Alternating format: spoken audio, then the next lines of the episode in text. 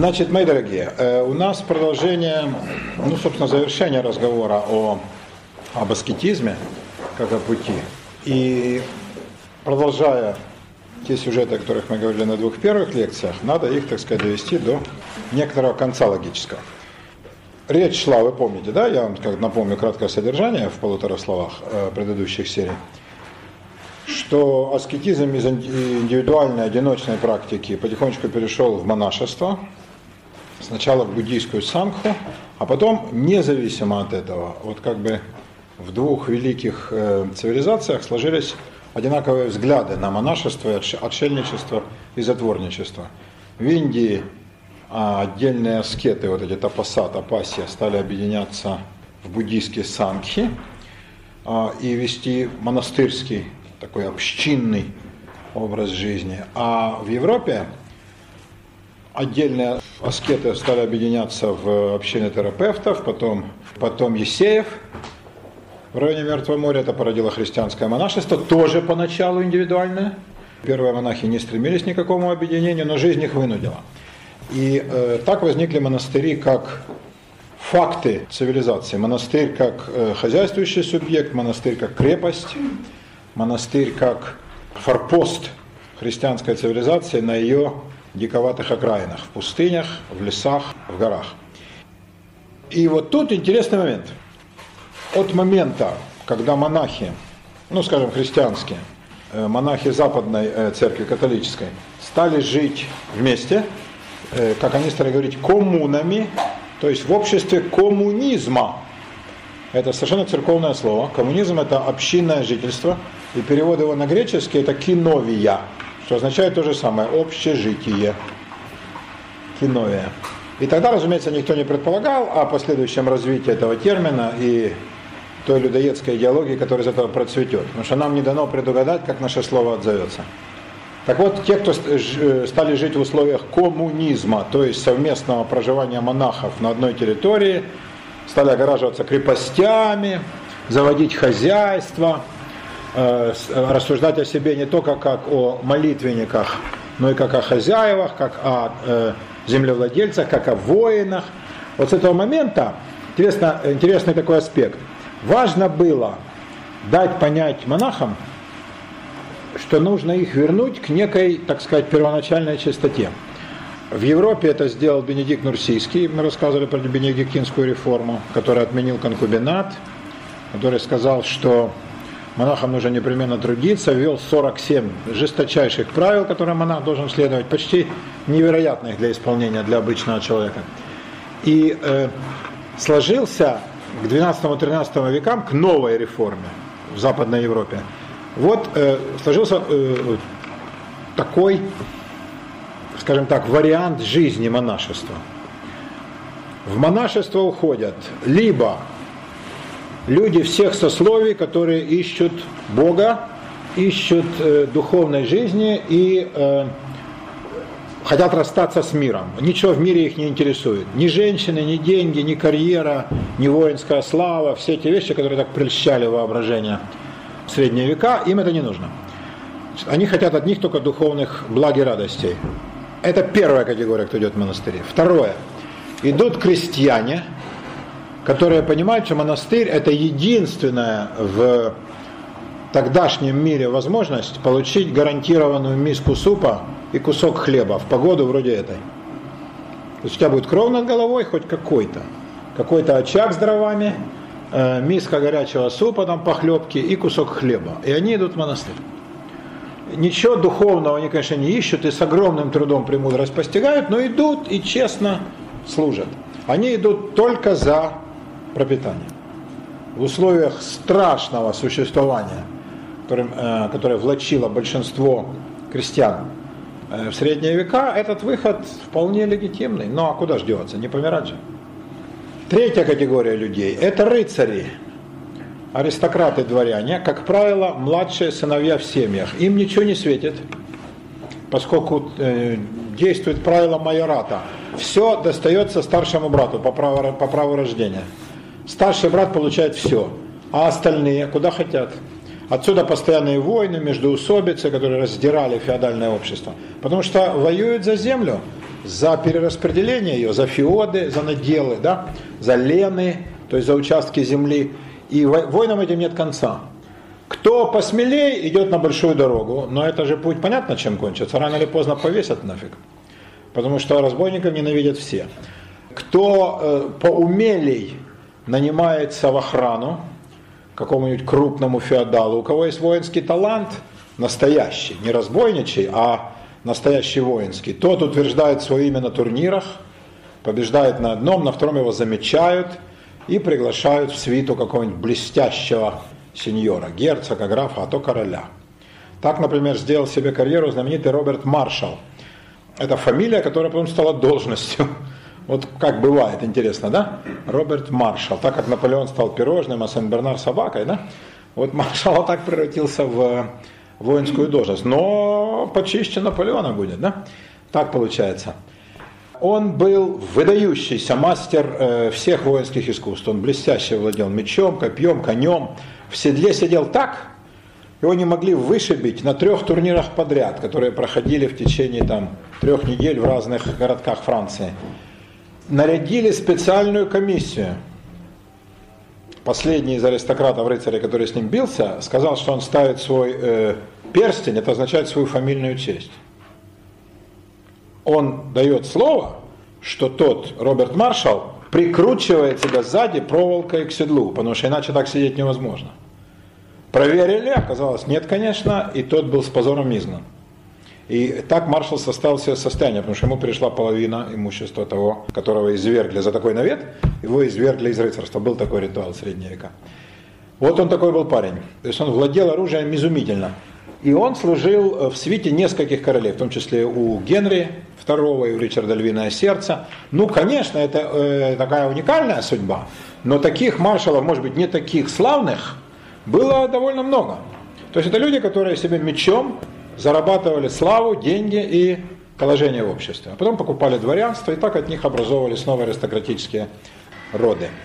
Ну вот, те же из младших братьев в рыцарских родах, которые не так владели оружием, или у них просто не было денег, чтобы купить себе дорогущее облачение и боевого коня. Конь стоил бешеных денег. Что выучить боевого коня? Чтобы он не боялся, не шарахался, учился скакать в наглазниках, слушаться только шпор и поводьев. Это была колоссальная работа. Люди, которые выращивали таких коней, специальные конюхи, они брали такие деньги за этих коней. И кто мог себе позволить э, купить? У тех, у кого этого не было, и на совесть не позволяла идти на большую дорогу. Ну и куда? Ничего не светило в родном гнезде. Они шли в монастыри. А другого выхода не было. Они шли в монастыри. Что искали они в монастыре? Карьеры. Безусловно. Они искали удовлетворение амбиций, честолюбивых замыслов, они хотели подняться по лестнице, ибо церковь была в средневековом обществе самым мощным вертикальным лифтом. У нас церковь ассоциируется, как правило, да, с вещами застойными, старыми, замшелыми, ничего подобного. Это же не всегда было так. Э, для своего времени церковь была самым демократическим институтом, я вам говорил. Да, выборность, кардиналы выбирают папу на конклаве, монахи на капитуле выбирают аббата настоятеля. То есть выборные должности. Это же где в те времена вы могли такое увидеть?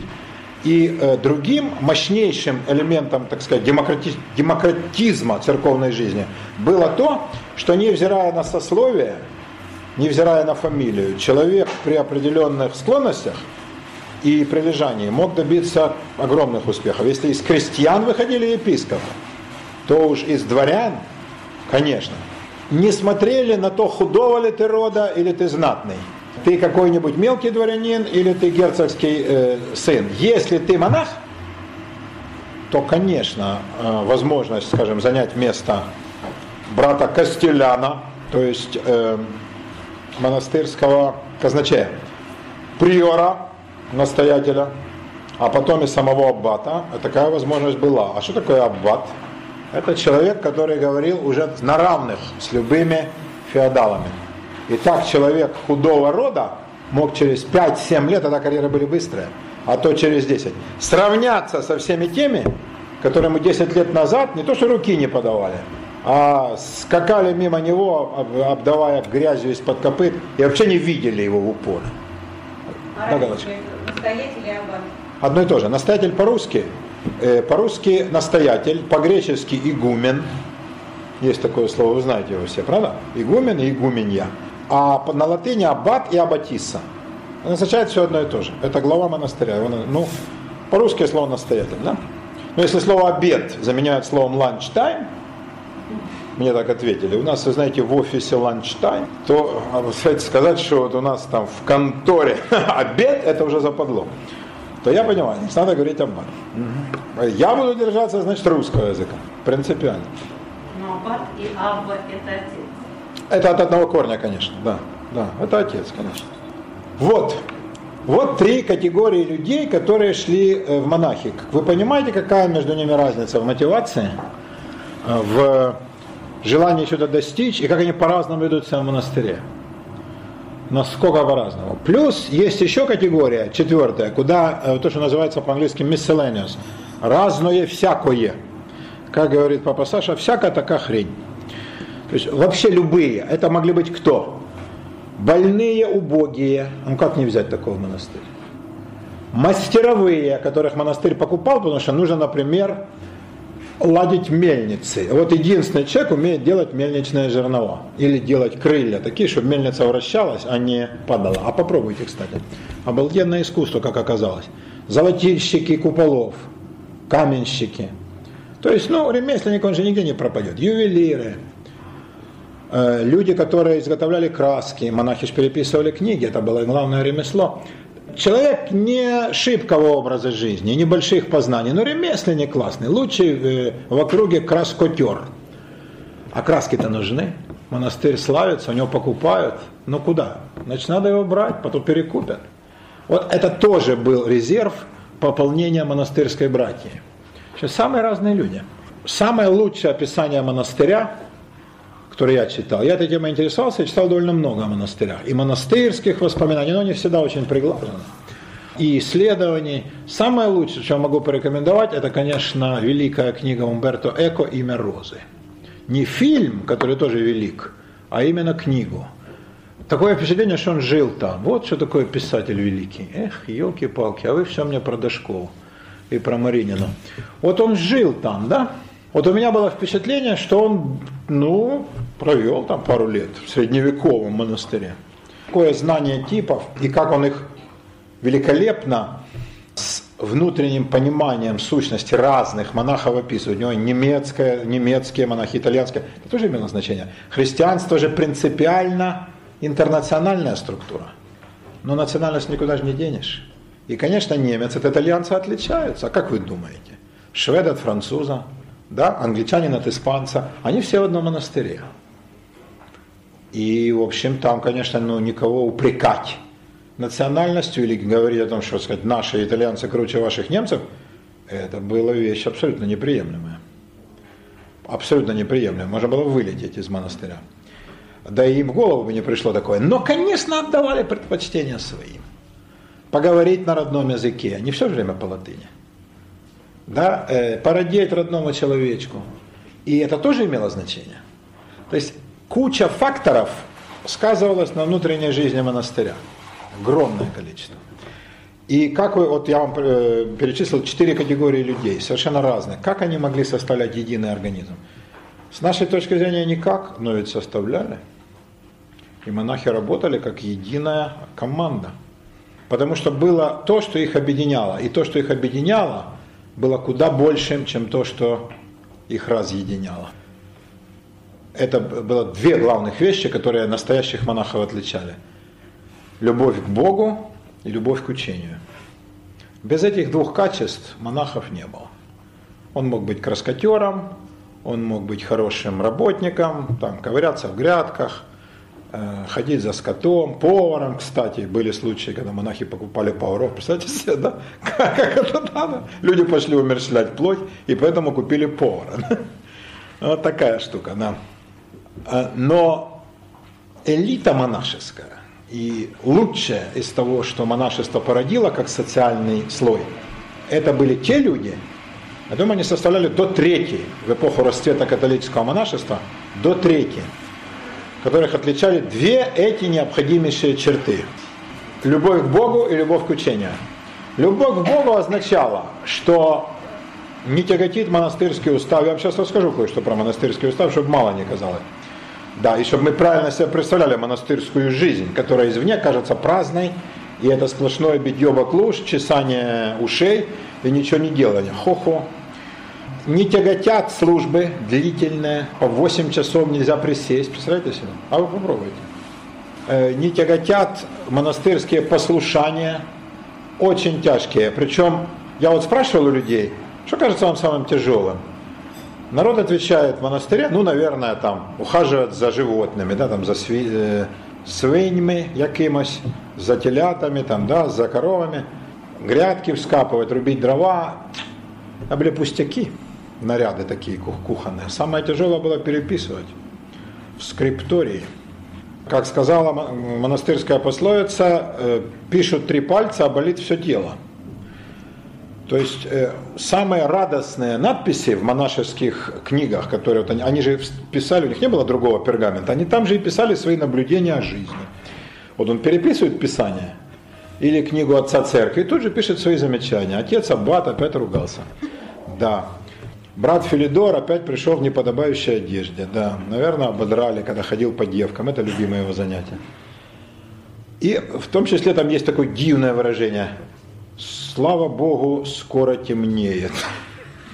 Ну, не освещалось, потому что в библиотеках и скрипториях не жгли огня, не дай Бог. Сгорело бы бесценное богатство.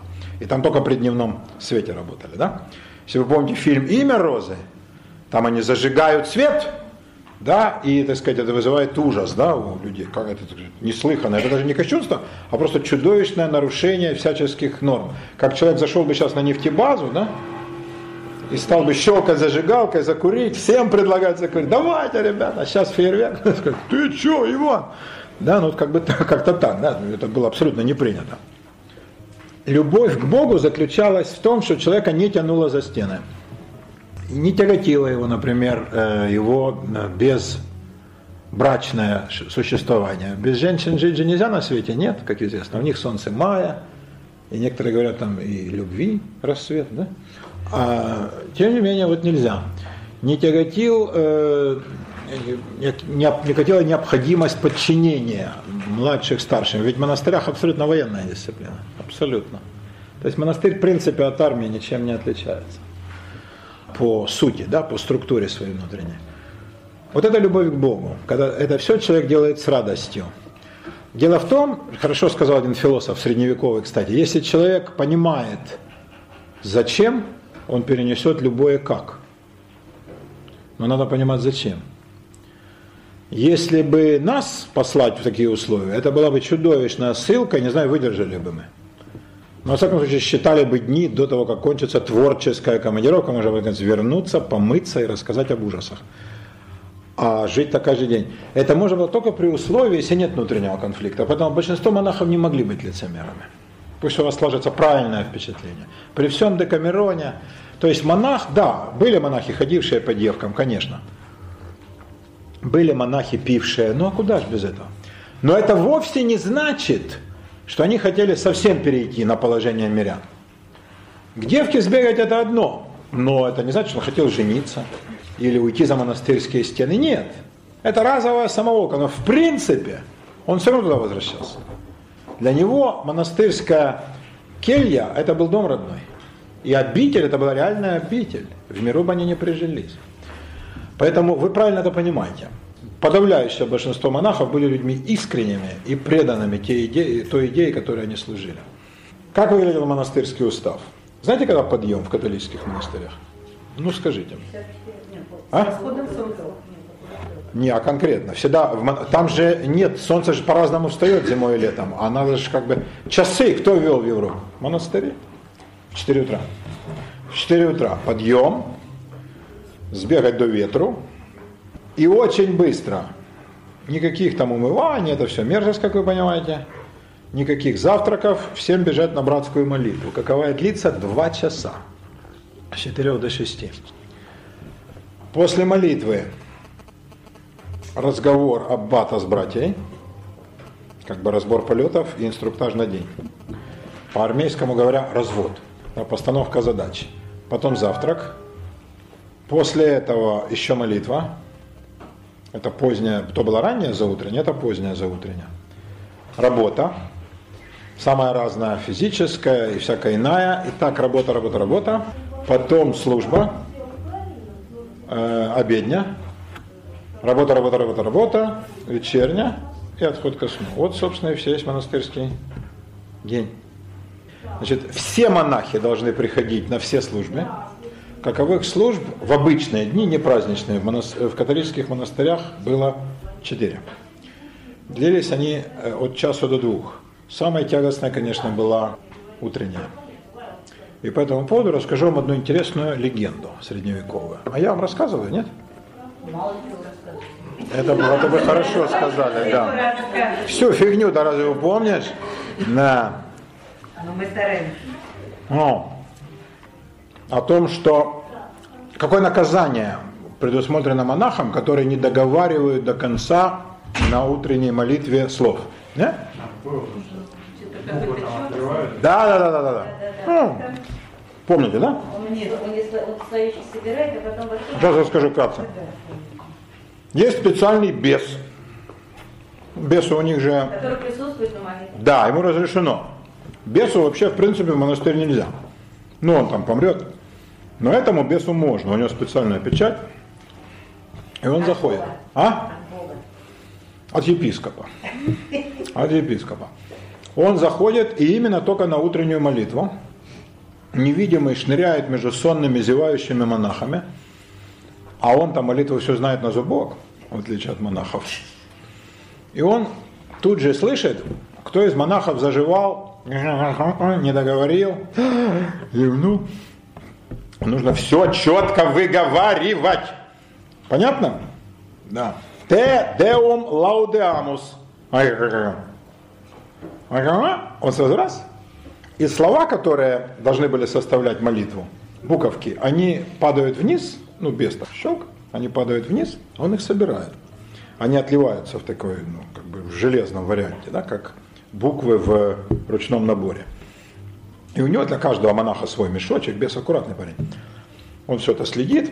Ну, а потом такой монах, естественно, попадает в ад. Ну куда же, за такое нерадение. А тут бес достает мешок и говорит, брат Филидор, это не ваше? А помните, и все напоминает. Переплавляет, переливает эти буквы в такие острые гвозди и стрекала. И ну, дальнейшее вы легко можете себе представить. При небольшом воображении, на напряжении воображения, да. Вот. А можно было бы расплавлять и обратно вливать в. В хавальник? Но они втыкали, так лучше, лучше казалось, да. Во-первых, чтобы ты не сидел, во-вторых, чтобы ты говорил. Ну, в общем, там находилось куда воткнуть. Во Франции, наверное, жестче был, там же букв больше слова. Латинские молитвы все. Какая разница, Франция или нет, Вася? Знаешь, все латинские молитвы. Да. Вот. Так что это имейте в виду. Любовь к Богу – это не ссориться, не конфликтовать, не интриговать, только замкнутые коллективы все тяжелы. Конечно, женские это гораздо ужасней, но и мужской тоже не подарок. Особенно, когда это мужики определенного, так сказать, настроя. Должен быть именно командный дух. В большинстве монастырей он был, конечно, безусловно. Судя по то- обзору того, что монастырям удавалось сделать, какую огромную работу они вели, сколько книг переписали, сколько построили соборов, часовен, монастырей, сколько они обратили новых людей к вере, как они расширили, в конце концов, э, размеры своего же ордена. Хозяйство в чисто экономическом смысле, я вам об этом много говорил, не буду повторять, воинские их подвиги, колоссальная работа. Если бы они ссорились, если бы они грызлись, если бы у них вся энергия уходила на вино и девок, ничего этого, конечно, не было. Так что вы понимаете все в пропорции. Вы понимаете, на белой стене всегда видно, видно черное пятно. И когда мы видим, вот перед нами белая, ну это условно можно сказать белая, ну допустим, это вот как бы она предполагалась, эта стена как белая, да? И вот на ней будет черное пятно. Мы все смотреть только на него. Так устроен человек. Это закон психологический, да? И поэтому, естественно, когда значит, говорили о монашестве, прежде всего люди говорили о монашестве дурном. О лицемерах, о бабниках, о пьяницах и о всяких нарушениях э, монастырского закона. Дурной монах, писал Гумилев, прокрался к милой. Бывало. Бывали такие монахи хитро-мудрые, что и милых затаскивали к себе в монастырь. А за это вообще полагались суровейшие вещи. В любимой Василием Франции, где э, хуже было, Василий прав, но не в том, что он думает. Дело не в алфавите вовсе. Во Франции впервые в католическом мире ввели в обиход монастырскую тюрьму. Это была обитель Сен-Медар. Говорят, ее показывают, сейчас ее реставрировали, французы мастера такие вещи. И э, показывают и там всякие экскурсии с ужасами, воплями, ну все как положено, да? такой кич. Но это было страшное место, реально пугавшее монахов. Это была как суровейшая гауптвахта или как дисбат. И кто туда попадал, тот понимал. Внутри карцеры были. В монастырях карцеров не было, но были застенки и подвалы. Вот в этих донжонах, да, в башнях, были подвалы. И, в принципе, епископской властью или аббатской можно было заключить до 20, 24 суток. 24 сутки э, не каждый бы и выдержал. И там хлеб, вода, там крысы, там солома, холодина. Всегда, зимой и летом одним цветом. И вот там человек многое понимал. Но это были за большие проступки. За, вот, например, если девку заволочь к себе, да?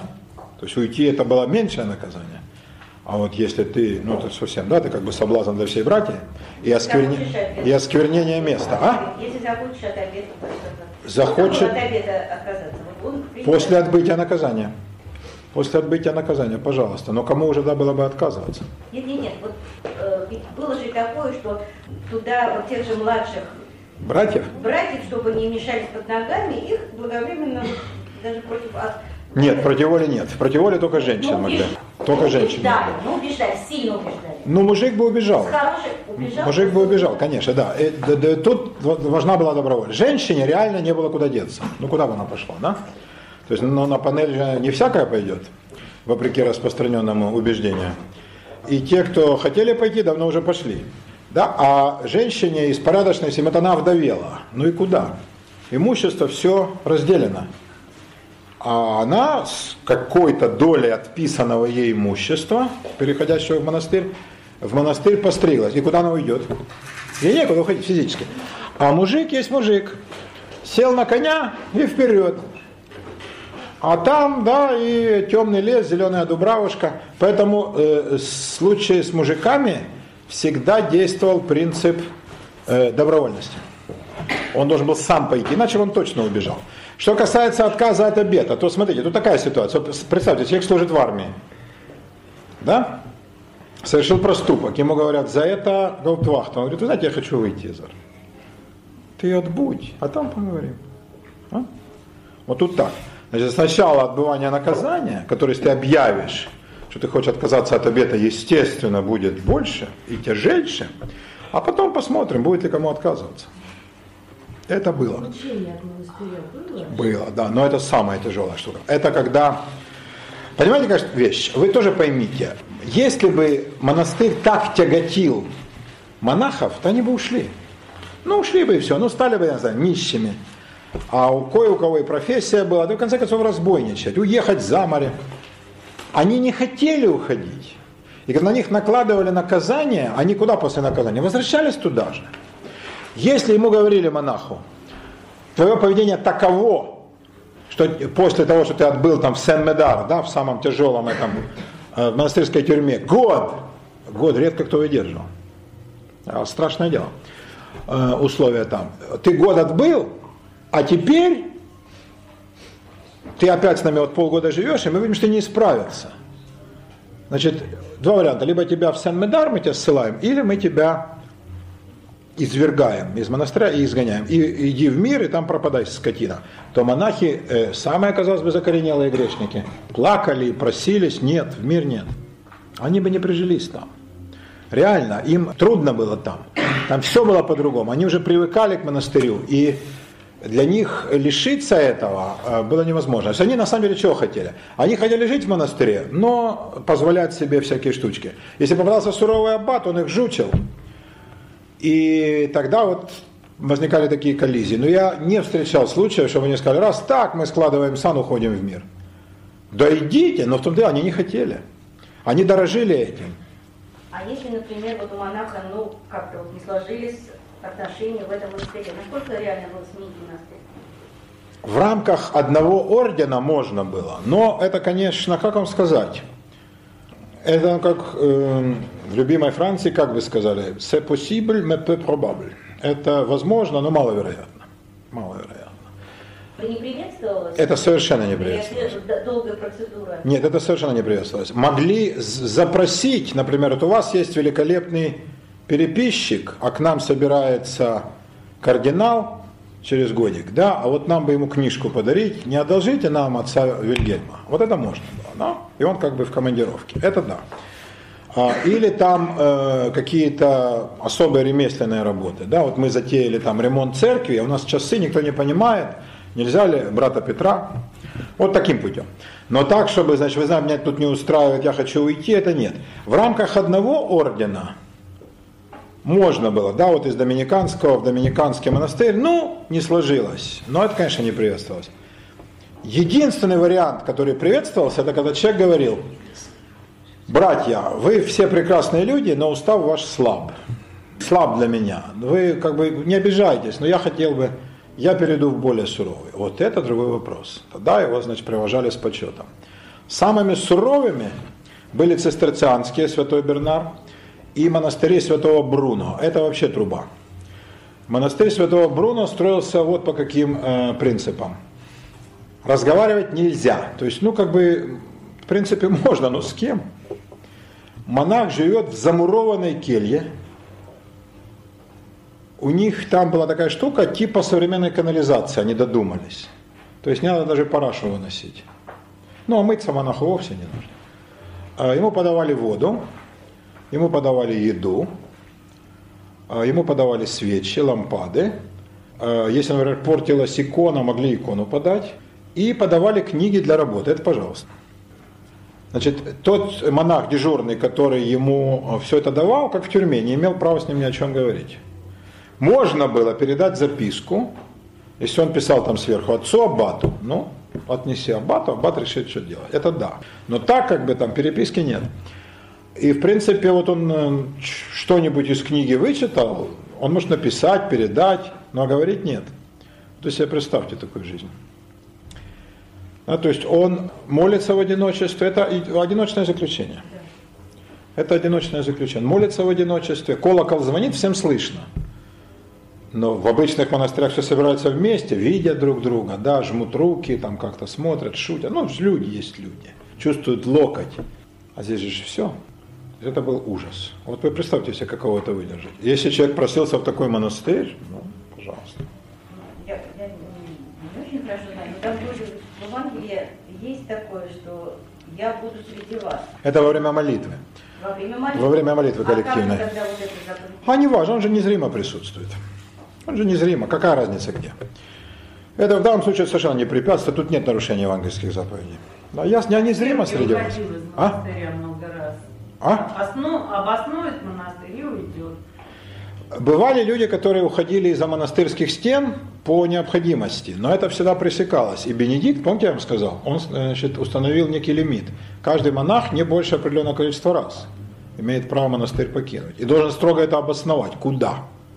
Если, например, ну, допустим, он идет в город покупать муку, да, но, значит, вот он два раза пошел, потом следующего брата, не надо, чтобы один А и тот же. это не на определенную должность? Вот? Нет, за это отвечает отец Келарь, который как бы кладовщик, а он распределяет. Отцу Келарю аббат говорит, «Э, отец Франциск, вы уж как-то позаботьтесь, у вас все время ходит один и тот же. Да, не надо так. Все, понял, меняет. Вот таким путем. Потому что, конечно, каждый был бы рад уйти, у кого есть в городе дела. Вот, вот, вот, за мукой. Ну, а где за мукой, так там уже и замутить, это уже дело житейское, да? Уже если он муку нашел, то остальное он тоже найдет. Верно ведь? Найдет, Святуля, как ты полагаешь? Я думаю, найдет, да. Как про- опыт показывает, кто находит муку, находит и все остальное. Дрожжи разные. Вот такие дела. А насчет людей, которые основывали обитель, уходили все дальше, мы говорили с вами много об этом. Да, их тяготило то, что они искали уединения, или там в узком кругу, а тут опять хозяйство. Он говорит, нет, все, я от вас уйду. Это бывало. Таких там, как Сергия, на коленях умоляли вернуться, они не возвращались. Или возвращались. Сергий был человек очень мягкий и, ну нельзя назвать его малодушным. но он не был э, человеком железной твердости, нет. То есть он ну, давал слабину. Да, давал. Единственное, в чем он проявил железную твердость, Сергий Радонежский, это он не позволил себя избрать московским митрополитом. Вот это нет. То есть должность он никакую не принял. Но когда уговаривали, он возвращался. А вот такая вот штуковина с монашеством. Это вот по поводу любви к Богу. А любовь к учению. Элита монашеская все время училась. При том распорядке, который я вам сказал, они находили время учиться. Да как? Выучивали блестяще латынь. Переводили на латынь все новые и новые сочинения. И какие? Греческие, арабские, с иврита. Это обалдеть. Откуда в Европе все эти прелести? Это все перевели монахи. Они читали древних авторов, в том числе и совершенно далеких от христианства. Овидия, искусство любви, Арсамания и Горация, и э, Сатирикон Петрония, и, боже мой, что только они не читали. Как в там были арабисты. Ну, не арабисты в собственном смысле, но были, которые там сек, секли в этом деле, да. Конечно, тут э, в имени Розы есть некоторое привлечение. По-арабски очень мало кто сек. Но были. Больше было людей, которые знали иврит, потому что все-таки евреи жили рядом. Некоторые крестились. Сами евреи говорят, что это колоссальное исключение, но если посмотреть статистику, то это не такое страшное исключение, крестились. А кроме того, можно было за бабки нанять. То есть э, еврей приходит, ну не в монастырь, а рядом, а там были такие у них помещения, где они, например, э, принимали просителей. И там он сидит с монахом два часа, монах платит ему 10 золотых, и он два часа с ним учит еврейскую грамматику. Это совершенно запросто, это пример блаженного Иеронима. И Иероним так учил в Иерусалиме Библию от еврейских раввинов и выучил и перевел. А какой другой путь? И это не возбранялось. Поэтому число знающих иврит было больше, чем знающих арабский. Приведу вам один пример. Сегодня день примеров.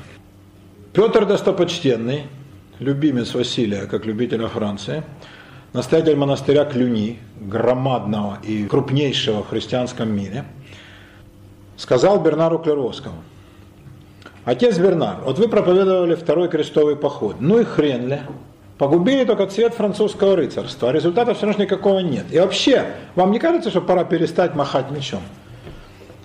Вы их как представляете себе, вот сарацинов, арабов, турок, что это идиоты и дикари, вроде викингов?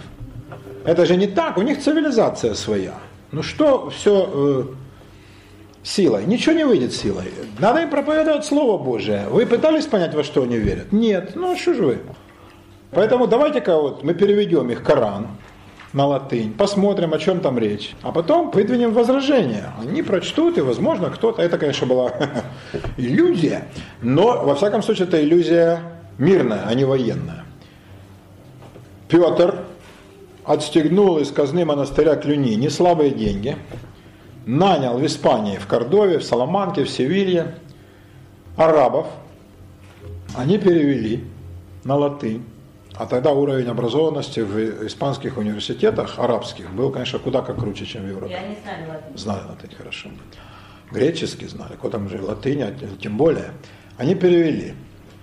Он прочитал и написал на него возражение против лжи лжепророка Мухаммеда. С таким дивным названием, он был еще тот маркетолог, он думал это все продвинуть на Арабском Востоке. Успех был, фан... Успех был фантастический, как вы понимаете. Да, все отрывались руками. Вот. Но это интересно как прецедент. Потом еще любопытная штука. Но он же не знал судьбу его. Он как бы отправил, да, с миссионерами, с купцами. И э, как бы вот, ну, стал ждать результата. А потом сказал, вот смотрите, мы с Кораном-то мы поступили неплохо, давайте Талмуд переведем. Сказано, сделано, а деньги же есть у аббатства, и связи у него есть. Ну что такое настоятель монастыря Клюни? Король приходил бабок просить и он не найдет деньги на святое дело. Нашли евреев, в том числе крещенных, чтобы евреи же не наврали, сказали, перейдите Талмуд. И тут он понял, с кем он имеет дело. Ему сказали, вы как себе представляете Талмуд? Он говорит, ну как Коран, ну томик. Да, а 70 вот таких?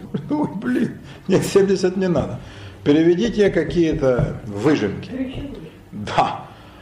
А, а какие? Ну, ну, на ваш. Ну, он, же, он не представлял себе чудовищного разнообразия Талмуда. Это, наверное, самый разнообразный корпус текста. Там все есть. То есть вот во что вы пальцем не ткнете, и это тоже есть. Они это хорошо, это не мы перевели. Ну, чтобы по объему вышло как Коран, чтобы ну, тот же объем расходов. Да? Приволокли, он стал читать. Я отослал святому Бернару, а потом его дела отвлекли. И Бернар написал ему гневное письмо о том, что брат Петр, вы в ваших экономических заботах, вы смотрите, какую хрень вам евреи прислали. Они вас обманули, как пацана развели как лоха деревенского. Вы читали эту хрень, которую вам прислали переводчики, и вы верите, что это написано в Талмуде? Как мог народ, Бернард был высокого мнения о евреях, предотвращал погромы и так далее, как мог народ, написавший Ветхий Завет, написать вот такую вот фигню? Вы хоть почитайте. Он почитал, а там ему попались э, такие отрывки вроде мидрашей, нестандартные комменты. Но это, это нужно иметь привычку, чтобы такое читать. Да, там есть такие дивные что, конечно, неподготовленному человеку, как он сказал, а он их как раз и прочел. А, а, но при этом там дальше идет кусок, как он выразился, из канонического права, потом там рассуждение, да, он как и не понял, что это за текст. И он подумал, да, переводчики обманули. Вот такая штука. Но перевел реально, вернее, не перевел Талмуд на латынь, он, не, он перевел только какие-то базовые куски, но прочел весь Талмуд на арамейском – Другой человек, тоже монах, я вам рассказывал, да, Раймундо Мартин. Вот этот прочел весь Талмуд. Ну, это надо одуреть. Опять-таки, это монашеский подвиг. Э, и опять для миссионерских целей написал книгу Пугио Фидей, «Кинжал веры».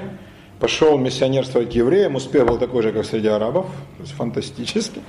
Но Раймундо Мартин был гений. Такие люди рождаются раз в несколько столетий. Это абсолютная фантастика. Что успел человек за всю жизнь? Он так проник в суть Талмуда и Медрашей, он научился писать таким же точно слогом, с этим стилем, со всеми делами, и он стал подделывать Медраши и куски. Потом приходил к раввинам, говорит, вот вы не признаете Богородицу, Троицу, непорочное зачатие, а в ваших же текстах написано, где? А вот. Правда. Они что ж сами? Они кто? Откуда вы говорите? Ну вот Мидраш, я не знаю этого. А а я, блин, вы не знаете такого Мидраша, а вы, Рэбе, я такого не помню, но написано, вроде да. Ну, 70 там, да. Там, слава Богу, там это только один Талмуд, а Мидраши еще. И я, боже мой, как же так? Эти пока догадались, прошло несколько столетий. Он был большой шутник. Это в традициях испанской литературы. Потом от такого человека родился Борхес, непосредственно непорочным зачатием. Да? Мистификатор, да? Великий мистификатор, которого хрен разоблачишь, да? Потому что нужно иметь голову такую, да, и все это прочесть это одна из колоссальных, колоссальных примеров, да, вот такой великолепнейшей литературной мистификации. Вот интересно, да, что-то в испанском гении есть такое, да, вот всех разыграть и на обмануть, но как? И до, и до чего как? Малая группа, а ему не нужен широкий, он не Киркоров, он Фоменко. Да, он Фоменко, да, ему не нужен успех большой, ему важно, чтобы малое количество оценило, но эти бы сказали, ну ты, блин, хорош. Да, вот есть такие люди. Но Борхеса, кстати, оценили миллионы. Значит, ну, это уже 20 век, Мартина не могли оценить в таких количествах. Вот вам любовь к Богу. Это то, что сделали монахи для европейского просвещения – а, ну все, все, что мы знаем о европейском просвещении, это монахи. Сами же монахи вместе с горожанами организовали университеты, сознательно понимая, что это заведение, которое собор отодвинет. Сначала вступит в конфронтацию, а потом отодвинет. То есть, какие силы были в католической церкви, какие разные были там люди. Представители элиты понимали, что если Европа не совершит прорыва в образовании, то будущего нет. И учить нужно не по церковным, не по церковной гидой и не в церковном духе, а универсальное, то есть всеобщее обучение, где только частью была бы теология, а остальное право, медицина. Сначала были только эти факультеты, потом добавились еще там философские. Что, они должны быть отдельно. Теология не должна э, предъявлять на них никаких прав первый в мире случай разделения ветвей образования. Колоссальное э, преимущество Европа извлекла из такого дела. Вообще, образовательная концепция? Это все для страны. Вы обращаете внимание, какой сейчас идет спор, да, по поводу образования? Ну, я знаю, у кого-то дети, внуки, правнуки, у кого-то они же все уже выучились. Э, Сегодня на эхе Москвы, ну, правда, э, обозреватель по фамилии Гонопольский. Это снижает степень достоверности, но вроде как бы он клянется. Говорит, что был опрос в ЦИОМа, не какого-нибудь, да, в ЦИОМа, и не 1 апреля, да, что 80% опрошенных россиян считают, что Солнце это спутник Земли. То есть Галилей зря отрекался, а Бруно зря сожгли. Надо собрать назад пепел и развеять. Ка- 80%, а это АТАС. Треть считала, что А? Солнце вокруг Земли. А? Треть считала, что Солнце крутится вокруг Земли. Когда? Это во времена Галилея. Сейчас 80%. Я слышал, что треть. Ну даже если третий. Все 80 это труба. Ну, это вот это плоды образовательной концепции. Применительно к нашим сюжетам. А вам-то что от того, что Земля крутится? Мы бабки делаем из всего. Каждый оборот это бабло. Вокруг своей оси Вот это копейки, а вокруг солнца это рубли. нужно, Чтобы Земля крутилась. А Нужно или не нужно, она же будет все равно крутиться. Понимаете в чем? Понимаете в чем хреново? Она будет, она будет крутиться все равно. Солнце встает, вы знаете, благодаря усилиям партии Единая Россия и лично-то еще Путина. А заходит из-за происков международного сионизма Абрамовича, американских империалистов. Да, это давным-давно известно. Применительно к нашим сюжетам. Монахи, ученая элита, ну понятно, они простые, не пекари. Э, вот та элита, которая читала на иврите, арабском, переводила классиков греческих и латинских, вот они разработали эту концепцию, удивительную и уникальную. Это сразу позволило совершить мощнейший прорыв в Европе. То есть учить нужно не только Слову Божьему, не только Писанию, но и всему. И более того, методология не обязательно должна быть религиозной. Это какое время? Ну, трудно сказать с точностью до года. Первый университет в Болонье, да, потом э, Салерно, все Италия, да, потом вот Париж, ну и дальше вот Сорбонна, да? А? Где? Тринадцатый. Тринадцатый. И вот потихоньку-потихоньку университеты начинают как грибы. Э, Болонья, Салерно, потом Париж, потом э, Геттинген, Гейдельберг, а там и Оксфорд с Кембриджа, и дальше уже пошло-поехало. Это же было после крестовых походов. Вот крестовые походы натолкнули на эту мысль. Это как раз когда вернулись э, вот те люди, которые тамплиеры, сталк- сталкивались с каббалистами, разгром тамплиерского ордена и возникновение масонства. Масоны, конечно, тоже приложили к этому руку через тех своих братьев, которые были в монашеской элите. Я думаю, среди масонов были рыцари и были богатые горожане. Но и образовательный уровень их, и бюргеров, и рыцарей не шел ни в какое сравнение с монашеским. То есть понять ценность образования как, может быть, важнейшего, важнейшего предпосылки цивилизационного прорыва могли монахи, прежде всего. И они это и поняли. И они вот этот прорыв обеспечили. Кто мог университет организовать? Только монахи. И принципы, на которых строилось обучение в университетах, они были монашеские поначалу. И школяры вели монашеский образ жизни поначалу, да? Потом, правда, они стали выходить оттуда. И диспуты, вообще сама культура диспутов, пусть он заканчивался и мордобоем, а что ж, по молодости дело нормально. Привычка публично дискутировать о важных вещах. Исключительно интересная штука. Чисто западный подход к проблеме. Да? Нигде в других местах не дискутировали. О чем, собственно, было спорить? Есть генеральная линия партии, надо придерживаться. Да? Вот э, монахи католические в вершинных своих проявлениях были настолько умны, что они не боялись преодолеть предрассудки собственной среды. Это исключительно редко. Исключительно редко. И это, конечно, были изумительные люди. Читая сочинения лучших из них, нельзя не сказать, что это были мастера стиля, это были люди, великолепно владевшие методом, например, историческим. Матвей Парижский составил историю Франции до сих пор классическую. Беда достопочтенный историю Англии. Да и, собственно говоря, кто сложил-то всю историю Западной Европы? Все монахи в разных странах. Они прослеживали генеалогию, они писали историю и достаточно объективно. Кстати, на Руси Нестор кто был, по-вашему? Хлебопашец? А? Нестор-то летописец. Он был монах. Чтобы тут иллюзий никаких не было. А кто еще он мог быть? Да? И без монашества прервалась бы преемственность учености. Поэтому любовь к Богу и ученость. Вот две предпосылки, без которых настоящих монахов не могло быть. Все остальное прикладывалось к этому. Истинный монах, как говорил один из теоретиков монашества Средневековья, должен смело вступать в два леса. Немус материалис и немус аристотеликус. В лес э, материальный, ну то есть реальный лес, да, с деревьями, зверями, там, разбойниками, и в лес аристотелианский, то есть в лес рассуждений. Не бояться житейских опасностей, нужды, борьбы, и не бояться сложных интеллектуальных задач. Вот тогда будет настоящий монах. Католическое монашество, должен вам сказать, в лучших образцах это вполне подтвердило. О Бернаре, как о реформаторе мы говорили достаточно, вы помните, да, там тамплиеры и все прочее. О Бенедикте устроителе и о Бернаре воине.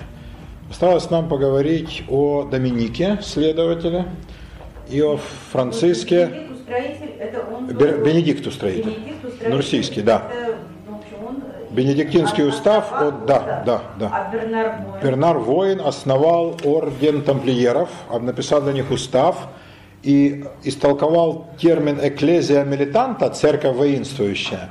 Не только в смысле, что есть церковь торжествующая на небесах, а церковь милитанта сражающаяся, милиция отсюда, Э, что это церковь сражающаяся за душу, но сказал «экклезия милитанта» с оружием в руках. С оружием в руках. Э, И соединил монашество с э, рыцарством. Ну и крестовый поход. да. И крестовый поход второй он проповедовал, и он был провозвестником военно-монашеских орденов, вещи, которая полностью изменила католицизм и вместе с католицизмом весь мир. Это Бернар Воин. Хотя сам он никогда оружие в руках не держал. Я вам рассказывал о подвигах Бернара, да? Ну, расскажу, чтобы вы как бы прониклись. Это был, конечно, уникальный мужик. Как все умещалось? Он был в молодости красив. И, как сказать, девушки дарили его своей благосклонностью. А он решил постригся. И постригся. И тут он как-то шел мимо озера, а дело было в ноябре. Я вам рассказывал. Да, увидел там девицу, которая стирала белье, и сцена эта потрясла его до глубины души. Я до сих пор не знаю, что он там такого увидел. Какое такое оборудование так возбудило в нем эту страсть. Но он забежал в озеро, знаете, вскипятил его. Шучу. В общем, его выволокли там через э, ночь там провел, еле живого. Вот он так боролся со страстями. Он довел себя до состояния, при котором он различал два вкуса – вода и не вода. Он не ел ничего неделями, и в конце концов он расстроился полностью пищеварением. И когда он что-нибудь ел, то у него тут же все извергалось. Или рвота, или понос, а чаще всего и то, и другое. Поэтому он был лишен возможности молиться рядом с братьями. Он молился рядом, а рядом с ним поставили такую штуку, которая называлась вомиториум, такой рыгальник такой, да, где он, ну, кусочек нужно было съесть, и тут же все это, да, но вот ему прощали. Такой он был человек. Он ехал вокруг Женевского озера и не заметил его. Ну, просто не заметил, да, вот как-то так, ну, в размышлениях находился. А, так- а это не, то, не тот же, что Бернар Клервосский? Это тот самый Бернар, А. да. Это тот самый святой Бернар, он же Клервосский, да. А Вот таких подвигов был человек. Таких подвигов был человек. Это Бернар воин. Но он воин э, такой э, в духовной брани, вы понимаете, да? Сам он оружие в руки сроду не брал, да и далеко ли бы он его унес. Он ездил на осле, на коня принципиально не садился, это гордыня.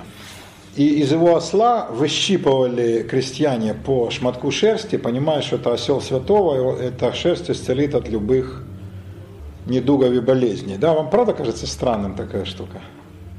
Да? То ли дело крест, мощевик. Да, ну дело житейское. Так вот, бедное животное жестоко страдало. Потому оно не понимало причин такого как бы аффектированной любви к нему. И почему вот не из двуногого ничего не щиплют, а вот из него, блин, и за что? Но сколько оно не орало, Бернару было абсолютно пофигу.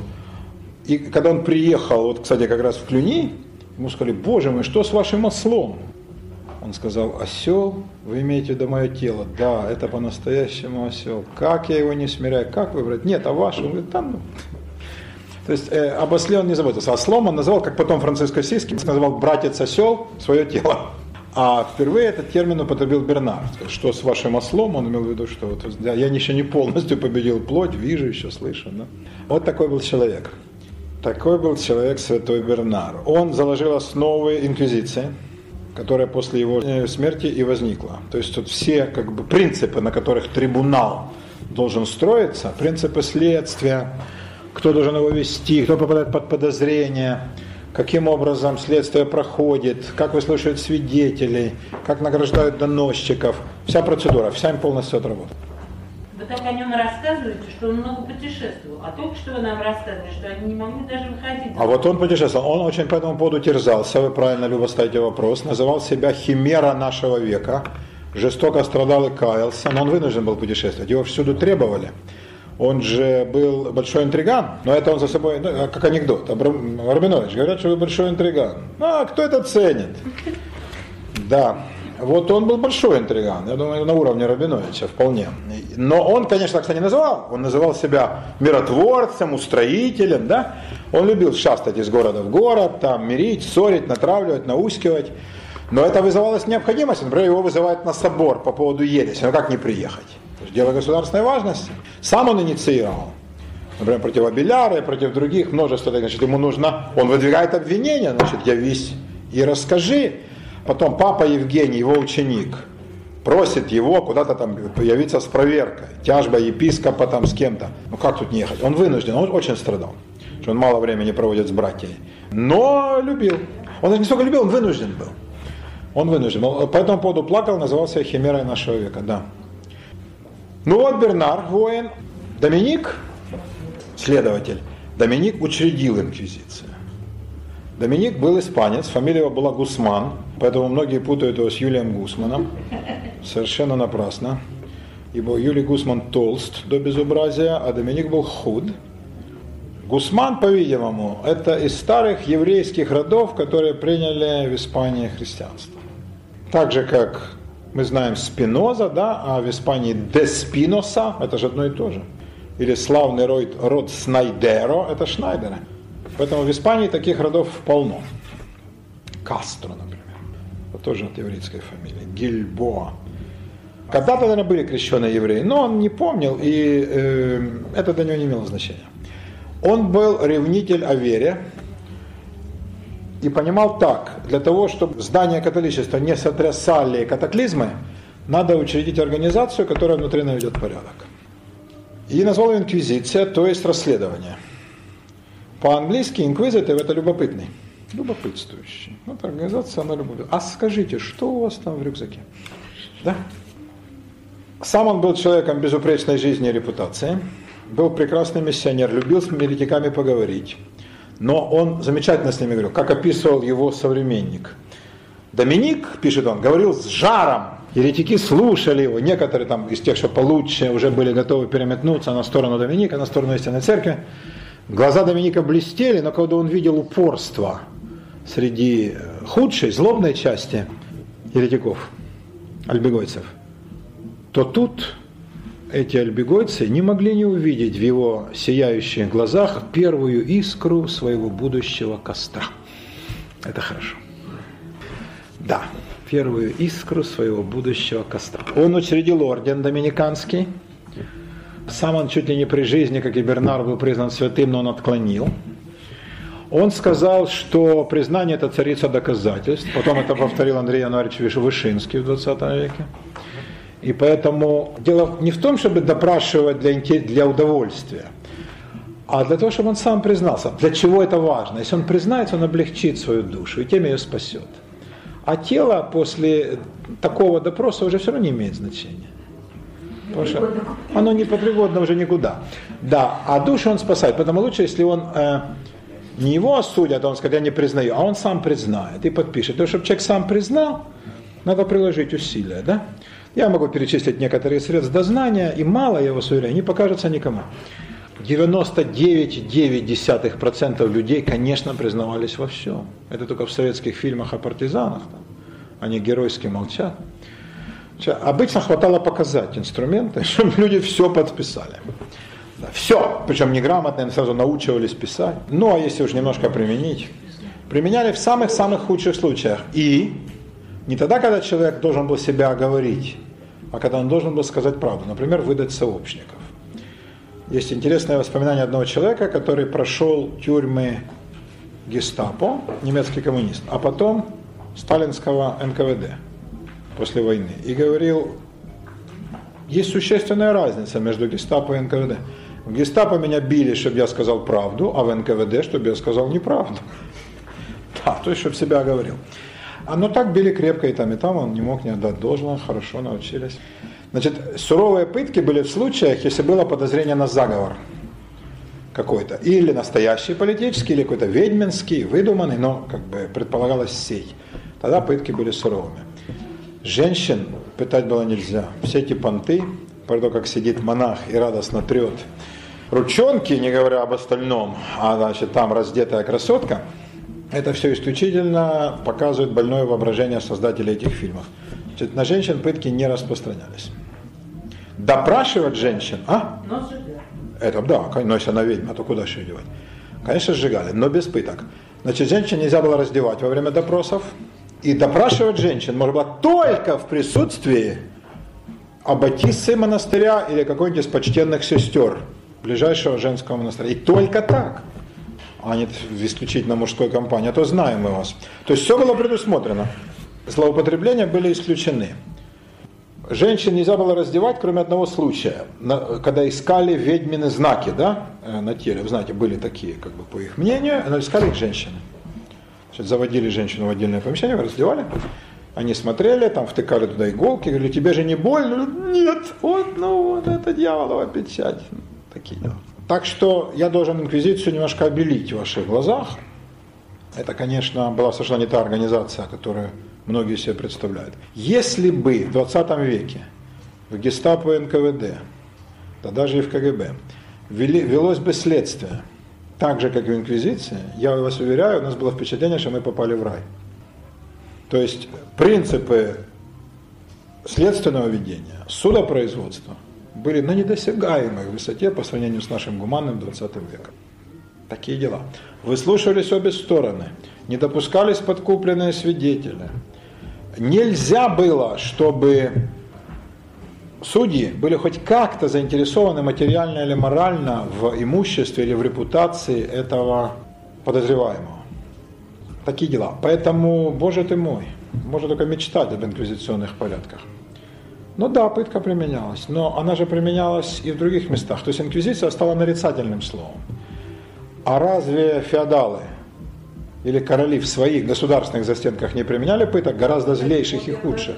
Да боже мой! Только если такая инквизиция порядочная, то откуда такое безумное разнообразие? Сейчас в каждом европейском городе есть музей этих пыток. Пытки были э, разнообразны, но кто так мог мучить? Так мучили феодалы своих подданных, находившихся в их полной власти. Вот как раз в инквизиции этого было нельзя. Кстати, в инквизиции набор пыток был очень ограничен я вас хочу огорчить. То есть такого большого разнообразия фантазии, что прямо, а давайте еще так попробуем. Да, вот было нельзя. То есть было четко, абсолютно, да, что можно, что нельзя делать. Были там пытки водой и огнем. В определенных случаях их там бывает, по три штуки всего, э, каждый, хотя, кстати, какой там, что можно было бы придумать. И насчет там самых ужасных ужасов, это все светские феодалы. Да, вот эти испанские сапоги. Испанский сапог, при- испанский сапог придумал Доминик. Как, по-вашему, выглядел испанский сапог? Испанский сапог был в двух вариантах, даже в трех. Первый испанский сапог, который реально, говорят, придумал Доминик, это обычный кожаный сапог, который тогда все носили, даже не было другой обуви, только из натуральных материалов. Брали кожаный сапог, как правило, меньше на размерчик другой, по сравнению с человеком, размачивали его и одевали на ногу, а потом сушили. И все. Вот. Ну, довольно быстро наступало раскаяние, человек просил, чтобы разрезали, снять по-другому было уже нельзя. Вот такой сапог придумал Доминик. Он даже э, писал о том, что если человек признается, этот сапог можно ему подарить. Пусть носит на здоровье. Как воспоминание о прекрасных мгновениях, которые он провел. Другой испанский сапог, который, конечно, фантазия людей разработала, это система досок на цепях, которые накладываются на ногу, на голень, да, вот тут, ну, вот, да, где вот тут надкосница, самая такая чувствительная часть, там это привинчивается винтом и ну, крутится вот этот винт, оно сжимает ногу. Медленно, но очень болезненно. Там в чем кайф? Не раздробить сразу все, а потихонечку. Читали книжечку? Нет. А так? Нет. А так? Читал, читал. Не надо читать. Не надо. Да? Вот как бы таким путем. И это значит достигалась плавность, последовательность и э, возможность как бы сохранить материал для последующих допросов. Вот. Были оправдать. А? Были оправдать. В инквизиции? Крайне редко. Должен прямо сказать. Кто да. попал, тот Тот, уже... тот уже все. У нас зря не сажают. Это Ну же да. тоже наш принцип, да? Если на тебя Родина обиделась, то значит, все. У нас зря не сажают. Если ты уже попадал, то труба. Ну, бывали в редчайших случаях, но это крайне редко. С другой стороны, что не надо так понимать, что они гребли лопатой.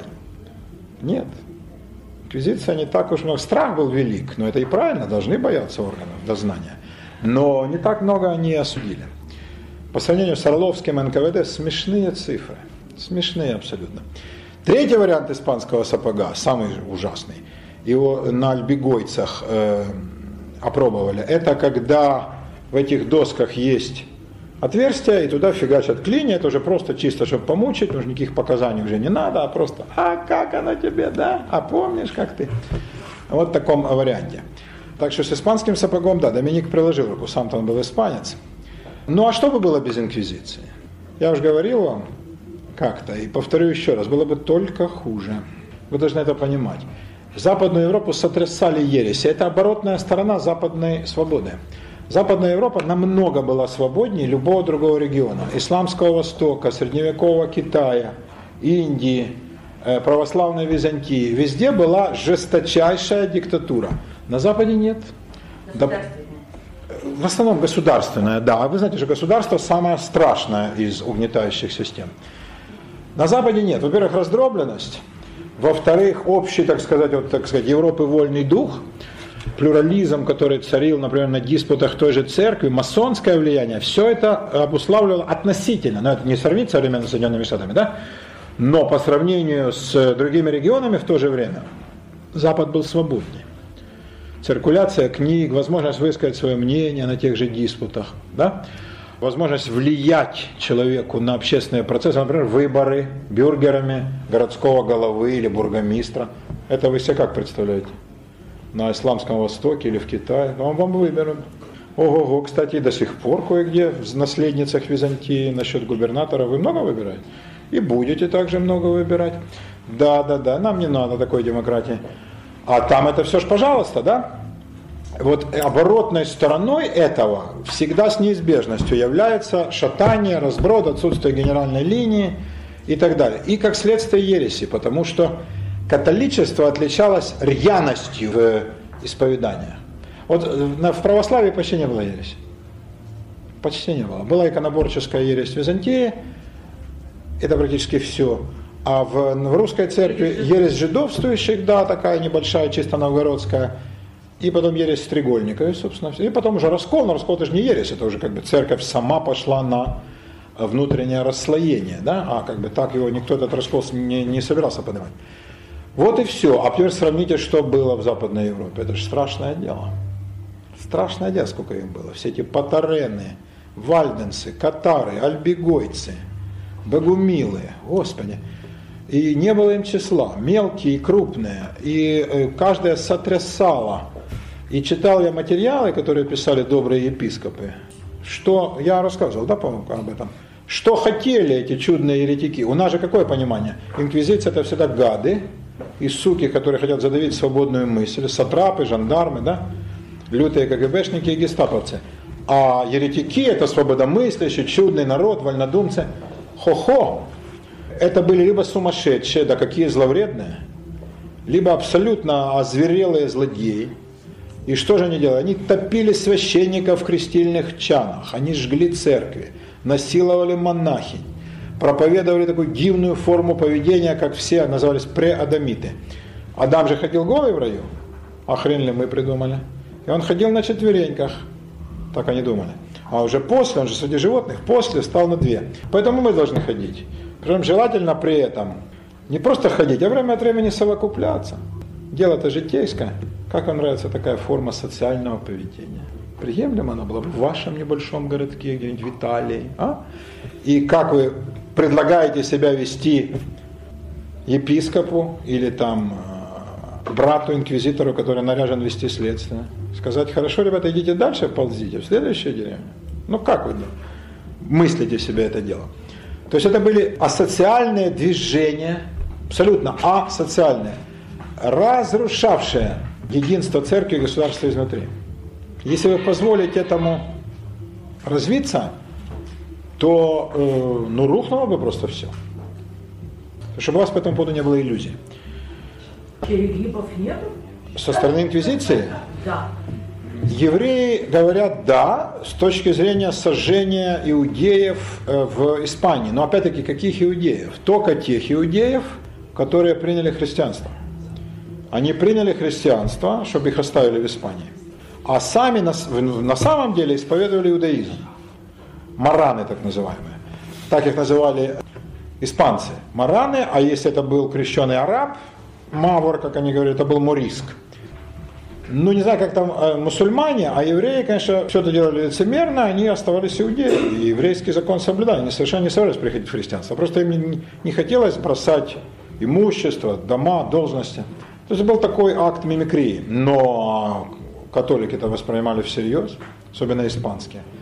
И они смотрели, у кого в субботу не идет дым, не топит печь, да? Кто-нибудь покупает свинину, великолепный испанский хамон, да? Так кто разделяет мясное с Ну, то есть как бы придерживается еврейских, да? Э, в субботу вот не выходят из дома. Это почему?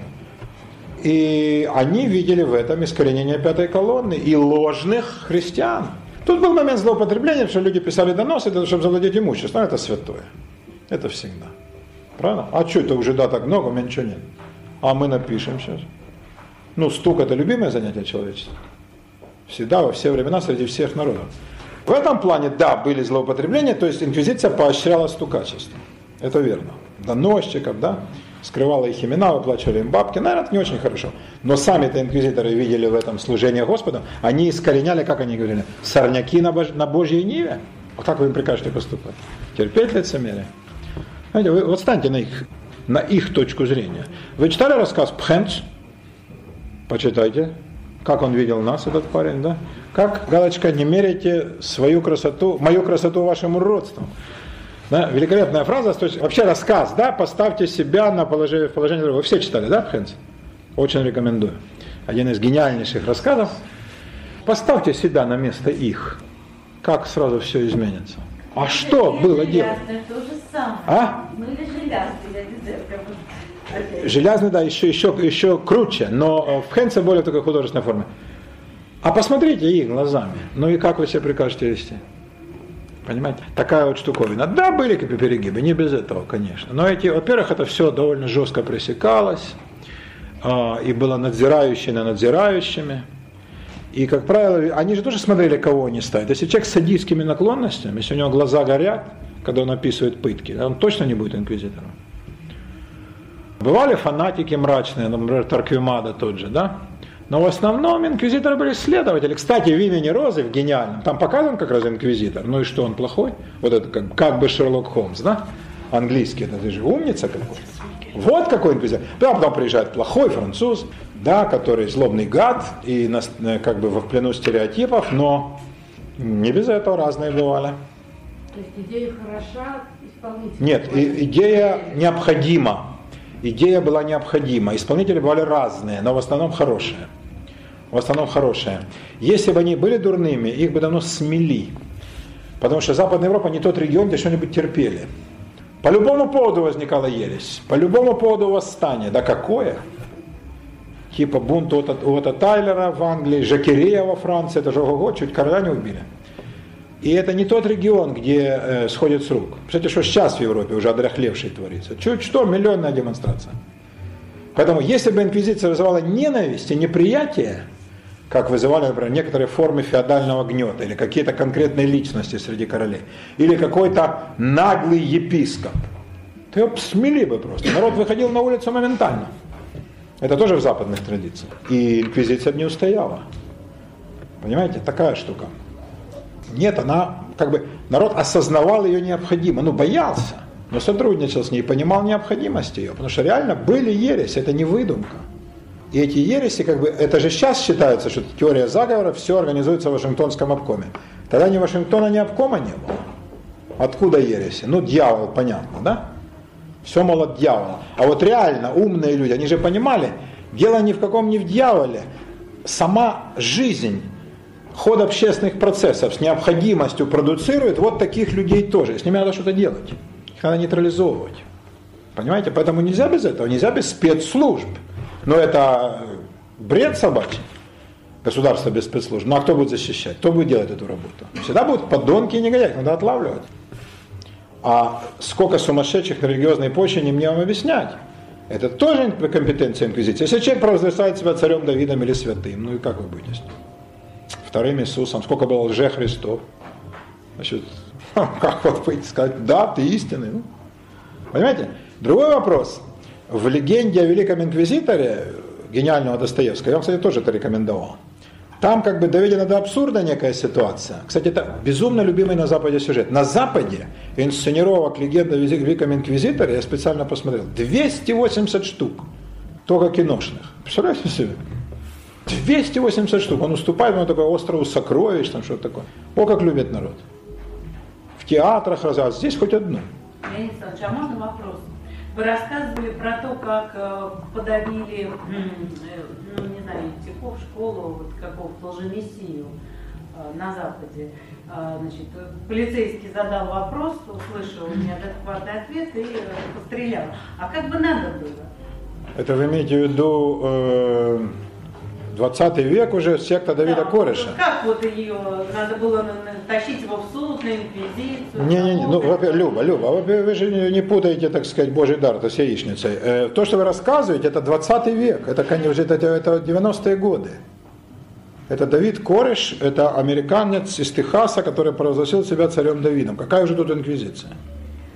Как бы надо было. Надо было по уму э, знать, о чем он говорит, отследить ситуацию, адекватно с ним договориться на его языке, Нейтрализовать, оторвать от паствы. сказать, э, давай, во-первых, дольше поговорим, как-то паству потихонечку выманивать, пока он бухтит, кого-то заслать туда. Как-то так. Разные были оперативные методы, а с ним нужно было разговаривать. Может быть, его удалось бы выманить, ну, а там уже проще, да? Э, Может быть, удалось бы его смягчить, разговорить, сказать, можно мы зайдем там у тебя поговорим, давай ты к нам выходи.